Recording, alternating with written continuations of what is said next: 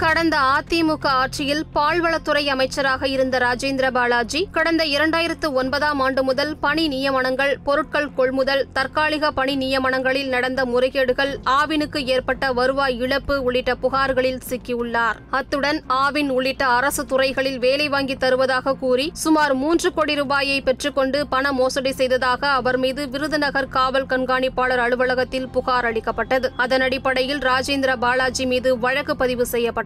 இதனையடுத்து இந்த வழக்கில் தனக்கு முன்ஜாமீன் அளிக்க கோரி ராஜேந்திர பாலாஜி சென்னை உயர்நீதிமன்றத்தில் மனு தாக்கல் செய்த நிலையில் அந்த மனு தள்ளுபடி செய்யப்பட்டது. தற்போது இதை எதிர்த்து அவர் உச்சநீதிமன்றத்தில் மனு தாக்கல் செய்துள்ளார். இருப்பினும் ராஜேந்திர பாலாஜிக்கு ஜாமீன் வழங்கும் மனு மீது தங்களிடம் கருத்து கேட்காமல் முடிவெடுக்க கூடாது என தமிழக அரசு கேவியட் மனு தாக்கல் செய்துள்ளது. இந்த சூழ்நிலையில் தனியார் நிறுவனங்களுக்கு நெய் விற்பனை செய்யப்பட்டது. திருப்பதி வெங்கடாஜலபதி கோவிலுக்கு லட்டு தயாரிக்க நெய் அனுப்பியது தொடர்பாகவும் ராஜேந்திர பாலாஜி மீது அடுக்கடுக்கான புகார்கள் எழுந்த வண்ணம் உள்ளன. இந்நிலையில் வேலை வாங்கி தருவதாக பெற்ற பணத்தை திருப்பிக் கொடுக்காமல் மோசடி செய்த புகாரில் தலைமறைவாக உள்ள ராஜேந்திர பாலாஜியை பிடிக்க தனிப்படைகள் அமைக்கப்பட்டுள்ளன. அந்த வகையில் பண மோசடி வழக்கில் தலைமறைவாக உள்ள முன்னாள் அமைச்சர் ராஜேந்திர பாலாஜி டெல்லியில் பதுங்கியுள்ளதாக கிடைத்த தகவலை அடுத்து தனிப்படை போலீசார் டெல்லி விரைந்துள்ளனர். மதுரை ஆவினில் ஏற்பட்ட முறைகேட்டில் ராஜேந்திர பாலாஜிக்கு தொடர்பா என லஞ்ச ஒழிப்புத்துறை காவல்துறையினர் தீவிர விசாரணை நடத்தி வருவது குறிப்பிடத்தக்கது.